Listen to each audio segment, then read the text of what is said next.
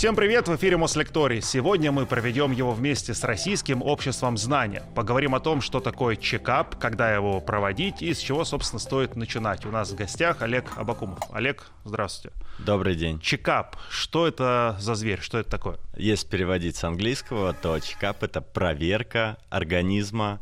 То есть мы выясняем, а что же с нашим организмом не так, или, может быть, все так, для того, чтобы человек долго жил без каких-либо хронических заболеваний. Ну, все-таки есть термин чекап, а есть проверка. Это какие-то разные вещи, или она что-то большее в себя включает? Вот эта проверка чекапа. Если брать, например, и сравнивать диспансеризации, которая государственная, то чекап, он, как правило, более обширный. То есть проверяет больше структур в организме. И, во-вторых, он более индивидуальный. Например, человек занимается спортом, ему предлагается пройти чекап более обширный для того, чтобы посмотреть, а как работает гормональная система, а какой уровень белка, а как работает его печень, мочевыделительная система, для того, чтобы переносить более высокие нагрузки. Или, например, девушка беременная, или, например, человек возрастной, 65+, для него чекап будет тоже индивидуальный. Поэтому чекап, он более обширный и отличается еще тем, что проводит его только в платных клиниках, а диспансеризация – это бесплатно в поликлинике по месту жительства. То есть в ОМС чекап не входит, правильно? В ОМС не входит. В ОМС входит мини-чекап в виде диспансеризации. То есть от 18 до 39 лет люди должны проходить диспансеризацию раз в 3 года, а после 40 лет диспансеризацию проходит раз в год. Есть определенные плюсы диспансеризации, но есть и минусы, ввиду того, что не полностью список анализов могут тебе взять в этот момент, кто-то там может, допустим, не досдать какие-то витамины, не знать, какой у него уровень там ферритина, к примеру, да, потому что ферритин редко в диспансеризацию входит. И для этого либо необходимо досдавать самому определенные анализы, тоже сегодня о них расскажу, либо сдавать сразу все анализы, когда ты приходишь на чекап. Еще минус чекапа в том, что, например, работодатель не отпускает тебя на выходной в день чекапа, а в момент диспансеризации работодатель обязан отпустить сотрудника на один оплачиваемый день. Мне кажется, сейчас зрители это увидят и скажут: все мы побежали на диспансеризацию. Но, к сожалению, как выяснилось в результате исследования, 51% россиян не хотят знать, что с ними происходит, и не идут ни на чекап, ни на диспансеризацию. Это действительно очень страшная цифра, потому что люди боятся узнать, что у них есть что-то страшное. Поэтому, по логике узнают, что с ними что-то страшное происходит уже когда заболевание запущено. Так, как правило, и бывает. А каких заболеваний люди боятся? Есть какая-то статистика? Или просто есть любых? Статистика. Люди умирают чаще всего от 3 заболеваний. Это болезни коронарных сосудов, то есть сердечно-сосудистая недостаточность, ишемическая болезнь сердца. Люди умирают от хронической обструктивной болезни легких. И дальше уже делится онкология и так далее. Но, конечно же, все люди боятся онкологии. Хотя чаще всего россияне, да и во всем мире, умирают как раз-таки от сердечно-сосудистых заболеваний, к которым приводит гипертония, ожирение, сахарный диабет и что-то из этих патологий. Но все-таки с диспансеризацией хочется закончить. Раз в 3 года, да, вы сказали, до 40 лет? До 40 лет раз в 3 года проходится диспансеризация. Она разная при этом. То есть до 40 лет, к примеру, не проводят маммографию. После 40 лет обязательно проводится всем женщинам раз в год маммография. После 40 лет там мужчинам проводится обязательно исследование предстательной железы, исследование крови на онкопатологию. Есть специальные онкомаркеры, которые сдаются. И, то есть, после 40 лет это более расширенный чекап, и, конечно же, человек после 40 лет, и государство это поддерживает, что он должен более внимательно относиться к своему здоровью, потому что у него появляется очень много факторов риска получить в ближайшие там, 10 лет, 10-20 20 лет какой-нибудь инсульт, инфаркт или какую-нибудь страшную патологию.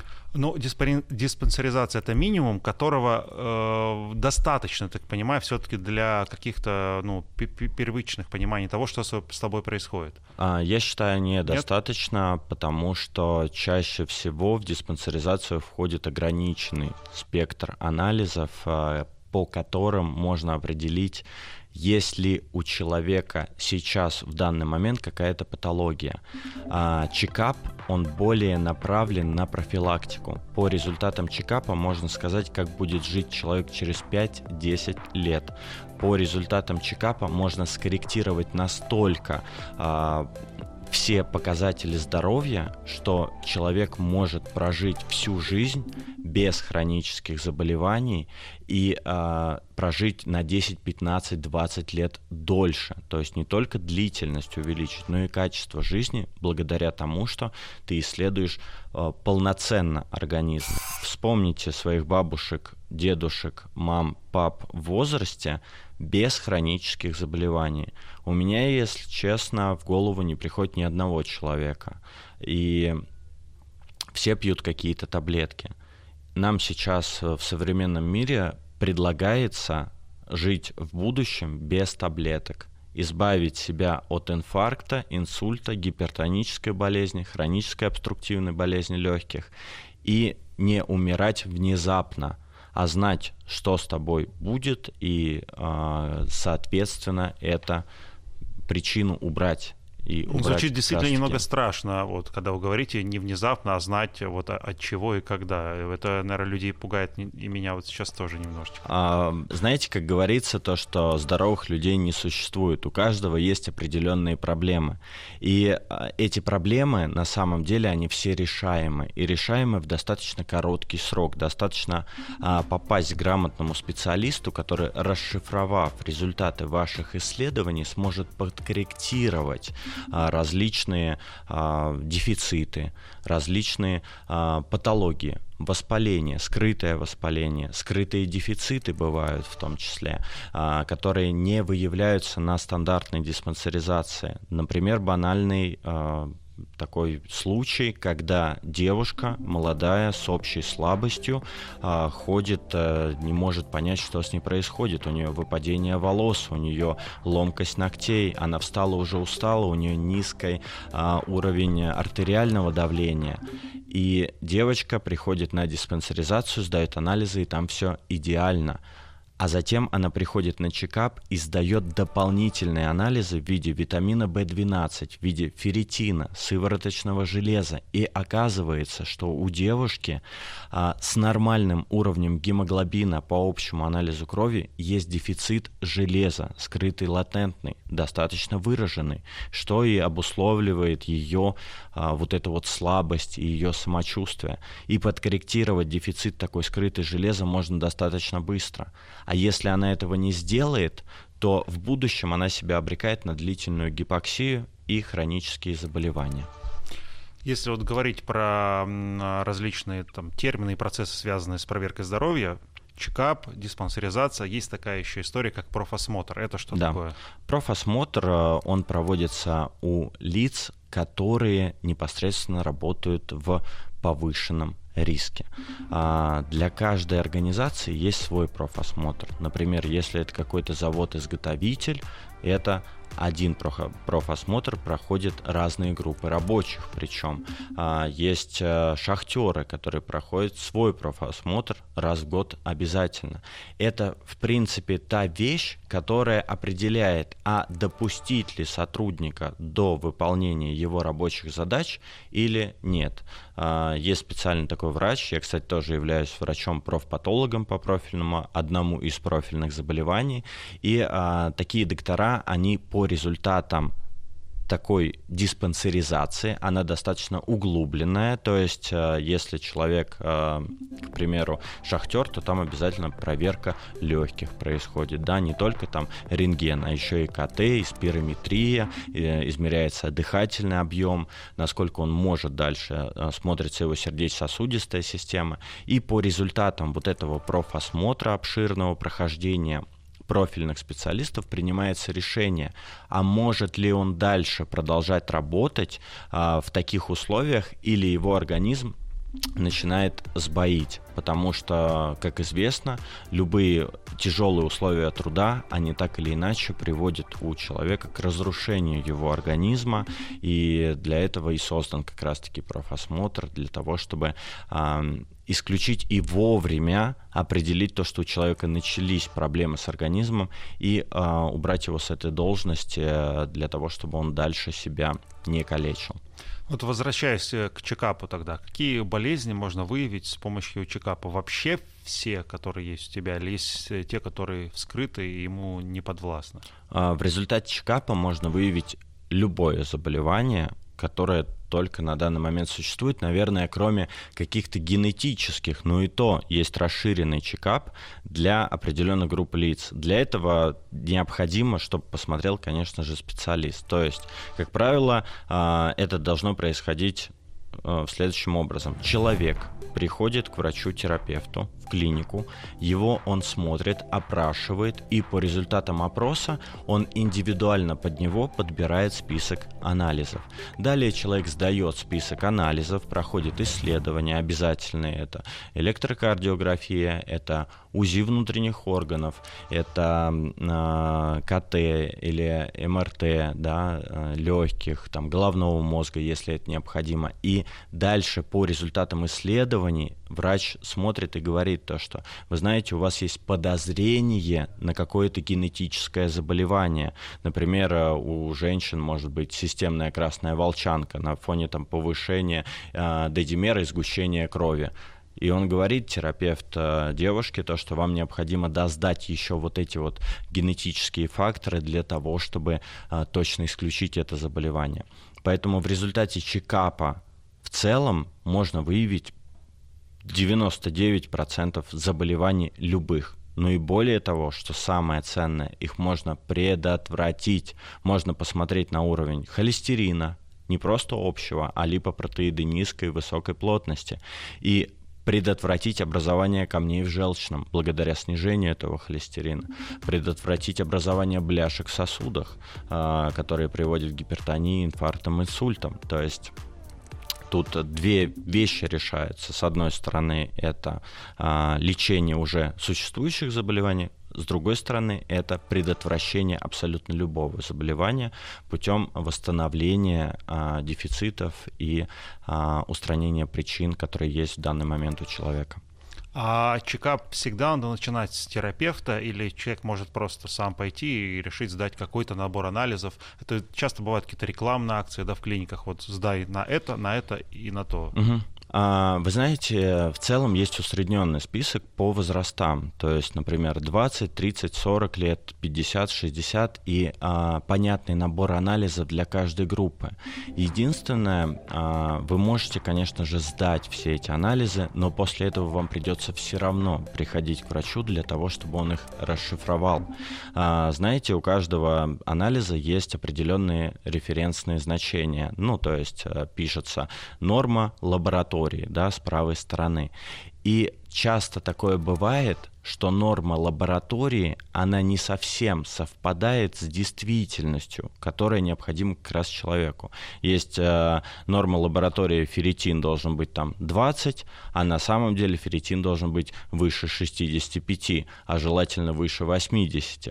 И такие нюансы, их знает как раз-таки доктор. Поэтому можно сдать анализы, но после этого необходимо прийти к доктору для того, чтобы он их расшифровал. Ну и плюс к этому иногда такое бывает, что человек сдает анализы, у меня такое было, сдает анализы, мне их показывает, и там недостает некоторых анализов, которые очень важны в его случае.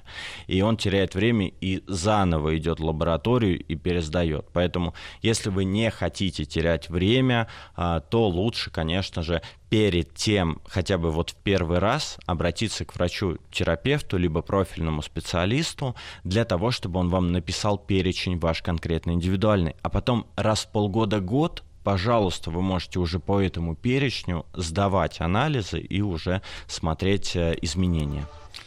просто вот говорите про полгода. Мне кажется, настолько нереальная история для большинства ходить без видимых на то причин, сдавать какие-то анализы. Потому что здесь же можно закопаться в этой истории и с фанатизмом удариться, и каждую неделю ходить сдавать эту кровь. Речь не о фанатизме, а речь, сколько ты хочешь жить и как ты хочешь жить. На самом деле многие люди даже не знают, как можно на самом деле жить. То, что можно засыпать и просыпаться в определенное время, убрать у себя беспокойный сон, убрать у себя чувство тревоги вообще, в принципе, то есть отключить, убрать у себя головные боли, скачки давления, общую слабость, не знать, что такое вообще общая слабость, и чувствовать себя бодрым и энергичным в течение всего рабочего дня, убрать у себя зажимы в теле, в позвоночнике, какие-то боли, прострелы, убрать у себя там проблемы со стулом, либо со зрением. Ну, то есть человек сам даже не понимает, как он может жить в результате того, что он, знаете, есть такой термин биохакинг, благодаря тому, что он просто настолько усилит свой организм и достанет внутренние резервы, чтобы жить энергетически, классно, качественно и так далее. И поэтому чекап раз в год необходимо проходить каждому, раз в полгода необходимо проходить тем людям, которые находятся в группах риска по каким-то хроническим заболеваниям. Если у тебя в семье есть там, гипертония, сахарный диабет, либо онкология, то желательно почаще сдавать анализы, проходить какие-то определенные исследования, чтобы точно предотвратить эту ситуацию, вовремя ее обнаружить. Но я согласен, что, возможно, для кого-то это очень сложно сделать, и поэтому я всегда рекомендую просто ставить себе в календаре вот эту вот самую дату, и пусть она будет для вас как такой же даты, как день рождения. Пусть она будет для вас такой же даты, как какое-то знаменательное событие, потому что это по факту забота о вашем теле. То есть то, как вы заботитесь о вашем теле, так оно будет себя вести через 2-3 года, через 10-20 лет.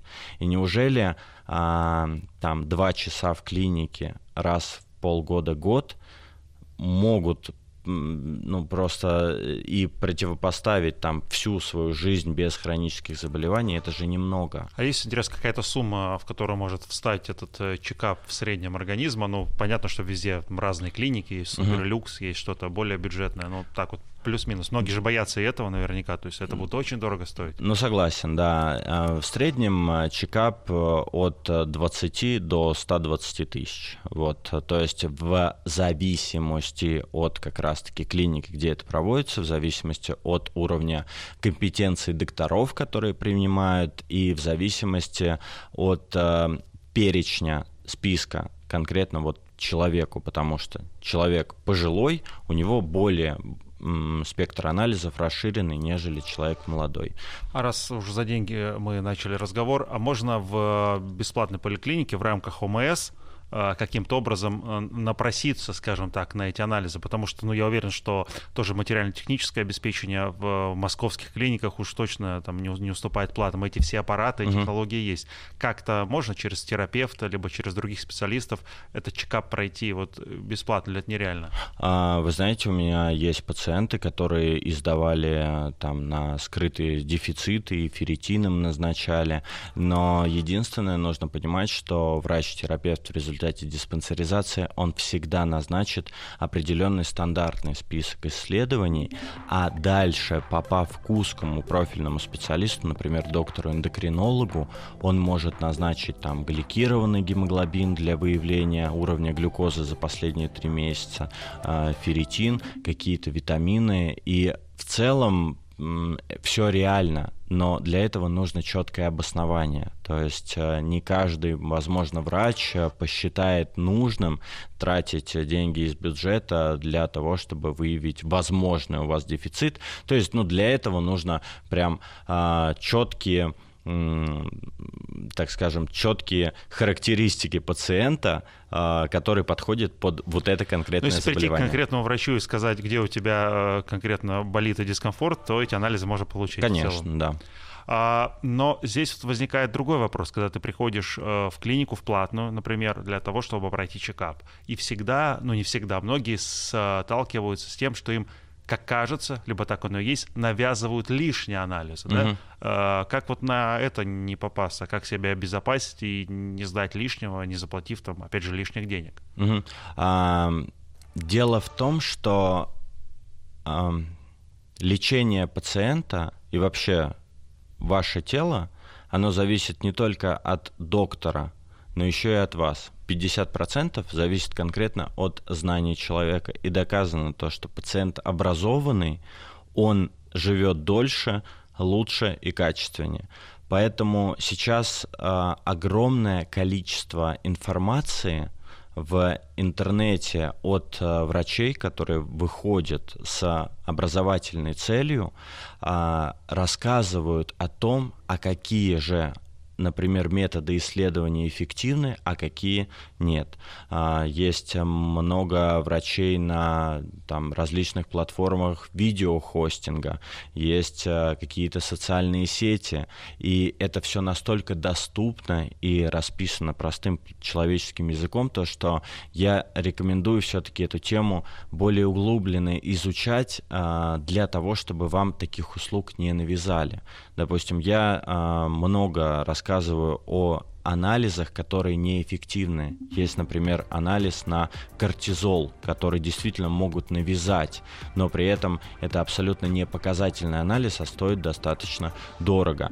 Есть методы исследования на хеликобактер, например, когда человек сдает или на дисбактериоз, когда это тоже неэффективно. То есть нужно четко знать, какие анализы, так скажем, могут принести даже вред, потому что, представьте, у вас выявили дисбактериоз по результатам анализа кала и начали его лечить какими-то непонятными препаратами, а в итоге вы либо упустили время, потому что у вас расстройство ЖКТ, потому что есть воспалительный процесс в кишечнике, например, болезнь Крона, гипотетически, а лечит вам совершенно другое. Поэтому, конечно, во-первых, ходить в те клиники, которые сетевые, которые беспокоятся о своем, так скажем, имидже.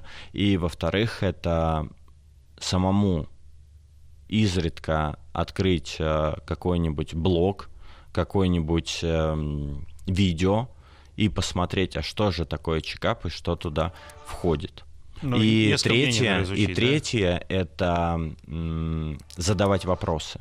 Не бойтесь задавать вопросы доктору. Часто такое бывает, часто мне пишут пациенты мои: док, вот я сдал анализы, мне ничего толком не объяснили, вот что мне с ними делать.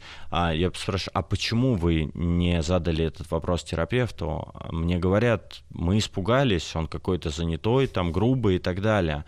Но это работа человека, и его задача объяснить. То есть просто задайте вопрос. Вот, доктор, вы мне назначили анализов на 40 тысяч рублей. Скажите, пожалуйста, насколько они все обоснованы? Вот, например, зачем мне делать УЗИ органов малого таза? Доктор скажет. А если доктор как-то невнятно вам объяснил, либо вам есть какое-то чувство дискомфорта внутри, то можно взять просто второе мнение.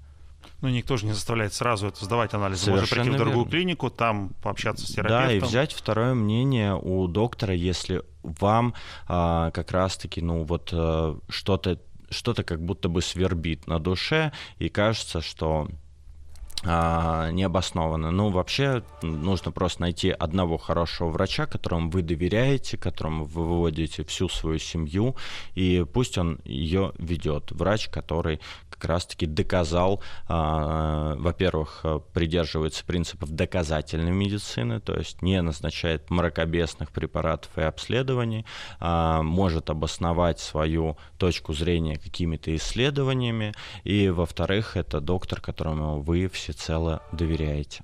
А зачем вообще существуют вот эти исследования, которые неэффективны, да, про которые вот вы сказали? Зачем они вообще есть в прескуранте клиники, там, условно? Деньги. В целом большое количество исследований и препаратов, которые есть не только там на российском рынке, но и в мире, они не доказаны в результате исследований. Они не обладают доказанной эффективностью, но по результатам каких-то мнений и небольших там, когортных выборок они могут присутствовать. И ссылаясь на такие вот небольшие исследования и мнения ученых, их могут предлагать. Я в своей практике всегда придерживаюсь принципов двух. Первый — это не навреди, то есть не назначать препараты, которые я не могу обосновать конкретно для этого пациента, просто абы как попейте вот это, может быть, пройдет. То есть нужно четко знать ваш диагноз и четко назначать в результате диагноза те группы препаратов и те исследования, которые подходят лично вам. И все исследования, они должны быть подтверждены научно. Иначе тут просто будет разброс, у каждого доктора есть свое собственное мнение, на которое не всегда стоит полагаться. Поэтому я бы все-таки, наверное, рекомендовал обращаться к тем докторам, которые придерживаются как раз-таки принципов доказательной медицины, и которые могут обосновать свою точку зрения именно научно. К чекапам снова, да, мы уже поняли, что по-разному их стоит проводить в разный возраст. Да. А если говорить вот про мужчин и про женщин, насколько их чекапы отличаются друг от друга? В целом не отличается, но по некоторым, так скажем, исследованиям отличаются. Например, женщины, они должны проходить УЗИ органов малого таза и сдавать определенные анализы на выявление рака яичников, например, СА-125. Мужчинам необходимо сдавать ПСА, есть такое исследование крови, на рак предстательной железы. То есть по нему можно понять, есть ли там воспаление, есть ли там склонность к онкологии. Плюс к этому нужно делать УЗИ предстательной железы. Женщинам после 40 необходимо проходить маммографию раз в год абсолютно каждый, потому что рак молочной железы на первом месте стоит среди всех раков, которые есть у женщин. А рак предстательной железы на первом месте у мужчин. Вот. То есть в целом какие-то определенные наборы гормонов также влияет, например, женские половые гормоны, там, эстроген, пролактин, и у мужчин также там, тестостерон необходимо сдавать тоже раз в определенное время для того, чтобы выявлять, есть ли причины по-мужски там, или по-женски какие-то проблемы. Но общий список анализов и исследований, например, там, УЗИ сердца, кардиограмма, КТ легких, какие-то там, УЗИ сердца, УЗИ внутренних органов, может быть, холтер, если это необходимо повесить. Это все, оно, так скажем, у мужчин и у женщин одинаково. Если вот понятно, что много различий, возраст, пол и так далее, но все же, если говорить про вот самые-самые необходимые, скажем так, анализы, которые вне зависимости от возраста, от пола все-таки нужно пройти. Вот прям по пальцам перечисляю, я уже услышал некоторые, но вот прям повторить, вот, сакцентировав внимание на этом. У меня есть научный руководитель на кафедре, который говорит: если у тебя в организме что-то творится, всегда начинай с общего анализа крови. И это действительно так, то есть необходимо сдать общий анализ крови. Он показывает, есть ли сейчас воспаление, есть ли сейчас какой-то дефицит, либо может указать на кровотечение, либо указать на какое-то хроническое даже заболевание.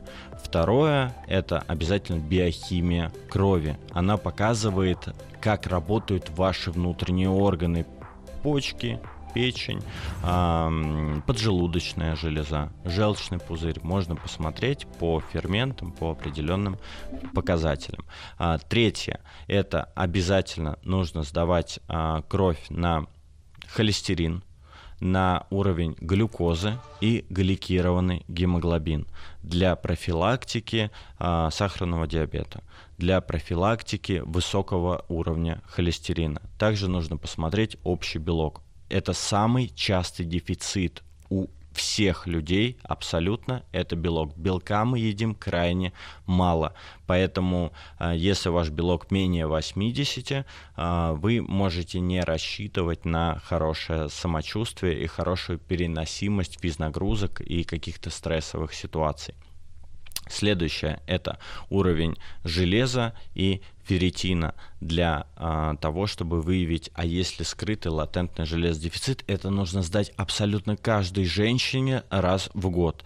Если вы сдадите и вы никогда не принимали препараты железа, вы очень сильно удивитесь, если вы девушка, они будут снижены. Уровень ферритина должен быть выше 65, уровень сывороточного железа выше 20. Но так как у женщины раз в месяц приходит красный день календаря, она теряет больше крови, чем успевает ее восполнять. Вместе с кровью уходит и железо, поэтому нужно его восполнять путем приема препаратов железа по результатам исследований. После сдачи крови необходимо сделать следующее исследование. Это кардиограмма, посмотреть, как работает ваше сердце, нету ли блокад, аритмий, наличие каких-то патологических изменений, ишемии, УЗИ внутренних органов, для того, чтобы понять, как работает печень, нету ли камней в желчном, нету ли мочекаменной болезни, да, проблем с почками, нету ли воспаления в почках. Далее КТ или рентген легких, но я рекомендую делать низкодозовое КТ, потому что оно может показать какие-то узелки, которых на рентгене не видно. Особенно те люди, которые переболели коронавирусной инфекцией, у них часто бывает фиброз. Вот этот фиброз на КТ очень хорошо видно. И его также можно и лечить, и предотвращать. И дальше уже идут исследования там, УЗИ сердца, холтер по результатам как раз-таки. Что такое холтер? Холтер – это суточное мониторирование вашего сердцебиения. Если по ЭКГ есть какие-то проблемы, перебои, то доктор назначит холтер, и в течение суток человек будет с ним ходить, и при нормальном образе жизни можно посмотреть, а как меняется его сердцебиение. И дальше, если, например, человек курит, то тоже проходится исследование, которое называется спирометрия. Показывает, как работают легкие у человека. Если у него сужение бронхов, если у него снижение жизненной емкости легких, для того, чтобы вовремя это убрать, вылечить, расширить бронхи, и человек себя будет чувствовать замечательно. Окей, а если человек, допустим, делает эти чекапы раз в год, как положено, ничего не пропуская, то необходимость похода к другим врачам, узким специалистам, без каких-либо той причин она у него отпадает? Оно резко сократится. Потому что вообще, если вы убрали у себя дефициты, вы убрали у себя воспаления скрытые, открытые, вы компенсировали свои хронические заболевания, в принципе, ходить к врачам, особенно там к узким, кроме гинеколога обязательно, да, раз в год женщин не нужно ходить к гинекологу для проверки. Это прям, обязательно. Или, допустим, если есть там сахарный диабет, то к эндокринологу. Но ходить к огромному количеству врачей отпадает надобность, потому что ваш организм, он задействует внутренние резервы путем того, что у вас все органы, все системы находятся в балансе. И это дает просто потрясающий эффект для человека в виде энергии, в виде его классного самочувствия, отсутствия хронических заболеваний.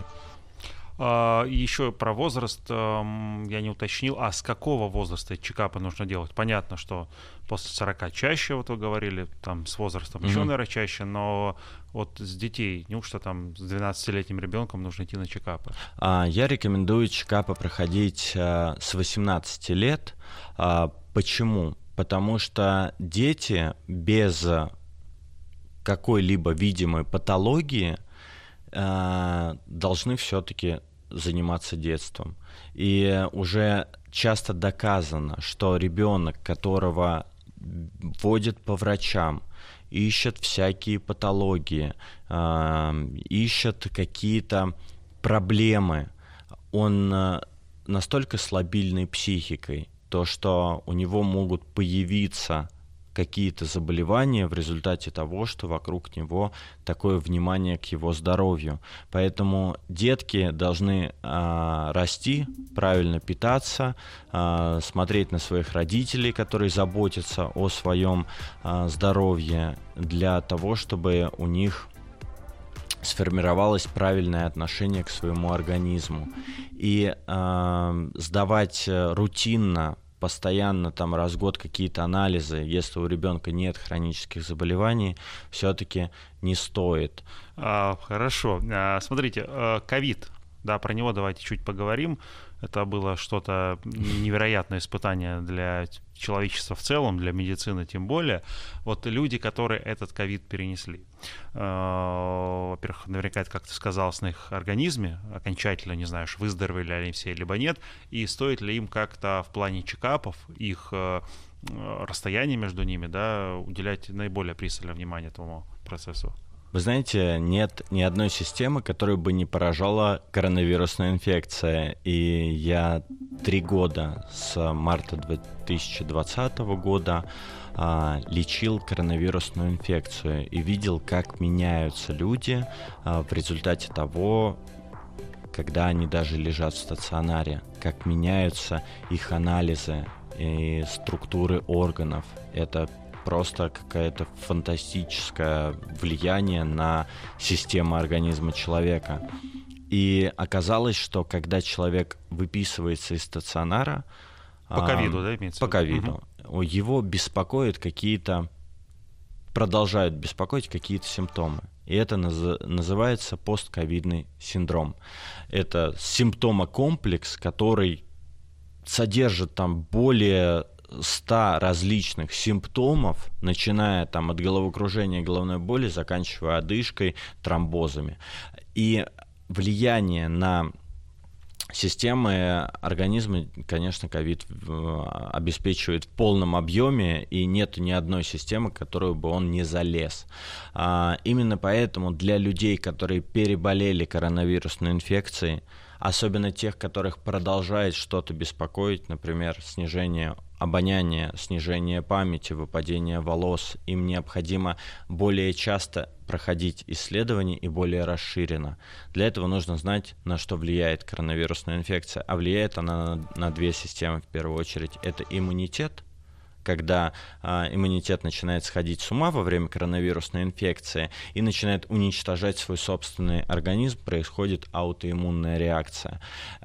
И затем иммунитет становится истощенным, и, следовательно, человек восприимчив к различным герпес-вирусам, цитомегаловирусу, каким-то еще вирусам, да, Эпштейн-Бар, который циркулирует в его крови и часто начинает болеть. Плюс ковид приводит к огромному количеству дефицитов, потому что буквально вытягивает из человека жизненную энергию. Поэтому необходимо знать, да, какие дефициты есть у человека. И второе, на что влияет ковид, это на сосуды. То есть ковид приводит к тромбозу. Для этого необходимо сдавать те анализы, которые показывают вязкость крови, для того, чтобы избежать тромбозов. Даже там через несколько лет доказано, что там через 2-3 года человек, переболевший коронавирусной инфекцией, у него сохраняется риск определенный того, что с ним может произойти тромбоз. Вот, поэтому необходимо сделать и УЗИ вен, и сосудов не только шеи, но еще и нижних конечностей, и сдать кровь там коагулограмма, дедимер, для того, чтобы точно исключить повышенную вязкость крови и предотвратить, если что, приемом специальных препаратов как раз-таки тромбоз. То есть здесь можно сказать о том, что сделать чекап после ковида гораздо, ну, не знаю, можно ли так говорить, обязательнее, да, чем приоритет, чем тот чекап, 100%. Который вы делали либо не делали в обычной жизни. 100%. И многие клиники сейчас, у них есть такой постковидный чекап, он так и называется. Да, он достаточно усредненный для всех, и плюс-минус анализы везде там идентичные, ну, в зависимости от оснащенности. Вот, и поэтому доктора знают прекрасно, на что влияет коронавирусная инфекция, и знают, какие нужно уникальные исследования пройти, которые обычному человеку в рутинной жизни, может быть, и не нужно. Зачем там человеку каждый полгода сдавать дедимер? Он дорогостоящий анализ, то есть мы все-таки бережем и кошелек, да, нашего пациента. А человеку, который переболел коронавирусной инфекцией, вот дедимер желательно бы и посмотреть. Переболел не обязательно, а в такой яркой фазе с заходом в больницу. То есть даже вот если на ногах, все равно, да? Конечно, да, потому что коронавирусная инфекция могла повлиять на, например, эпителий сосудов и вызвать какой-то воспалительный процесс, вызвать склонность к тромбозу или вызвать какое-то аутоиммунное заболевание, например, в щитовидной железе. Вот, то есть там добавляется обязательно еще исследование щитовидной железы, да, гормоны, ТТГ, Т3, Т4, анти-ТПО, и нужно посмотреть еще и УЗИ щитовидной железы для того, чтобы точно понять, есть ли какой-то аутоиммунный процесс конкретно у меня. И про кашель я еще хотел бы спросить. Это был один из симптомов, коронавируса, в том числе. Любой ли кашель нуждается в лечении? Или есть, здоровый кашель, назовем его? Здорового кашля не существует. Если вы кашляете более недели, то это абсолютно не норма. Есть только единственное оправдание. Это, например, вы переболели ОРВИ, и ваши легкие не успели восстановиться, потому что наши легкие, они покрыты такими ворсинками, называются ворсинчатые эпителии, да, как ковер выстилает, и они обеспечивают защитную функцию. В результате ОРВИ, табакокурения, каких-то там выхлопных газов, вот эти вот ворсинки, они истончаются и выпадают, и вот там образуется лысое поле. Пока они не восстановились, то человек может кашлять. Но это, как правило, продолжается не более 10-14 дней. Далее, если человек продолжает кашлять, у него есть мокрота, у него есть боли в грудной клетке, у него есть, не дай бог, отделяемая кровь в кашле, у него есть одышка, то есть чувство нехватки воздуха, необходимо, конечно же, проходить исследования. А какие есть, я не знаю, 18 причин кашля я могу сходу назвать. И вот самое частое — это гастроэзофагеальный рефлюкс. Никто не думает о том, что он кашляет из-за желудка, например, потому что происходит обратный заброс желчи по пищеводу, раздражая кашлевые рецепторы. Человеку необходимо в таком случае обратиться к гастроэнтерологу, пройти суточную pH-метрию, дыхательно-уреазный тест и ФГДС, для того, чтобы понять, есть ли у меня там кислотность повышенная, чтобы ее вылечить. Все. Такой кашель усиливает способ приема пищи еще, либо прием каких-то препаратов. Человек принимает аспирин, человек принимает пульсоурежающие препараты типа бисопролол, человек принимает препараты от давления, например, энолаприл. Эти препараты могут провоцировать кашель у определенных групп. Необходимо тоже понять, а что ты пьешь вообще, а не изменился ли кашель после приема каких-то там препаратов. Ну и достаточно большое количество различных острых заболеваний, типа пневмонии, может быть, системных заболеваний, типа муковисцидоз, а может быть, хронических, типа хроническая обструктивная легочная болезнь. Поэтому кашель больше 2 недель – не норма.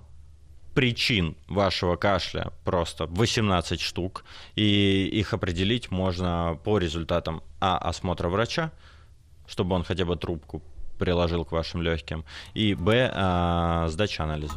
Спасибо большое за участие в нашей программе. Это был Мослекторий вместе с Российским обществом знания. Спасибо. Спасибо большое.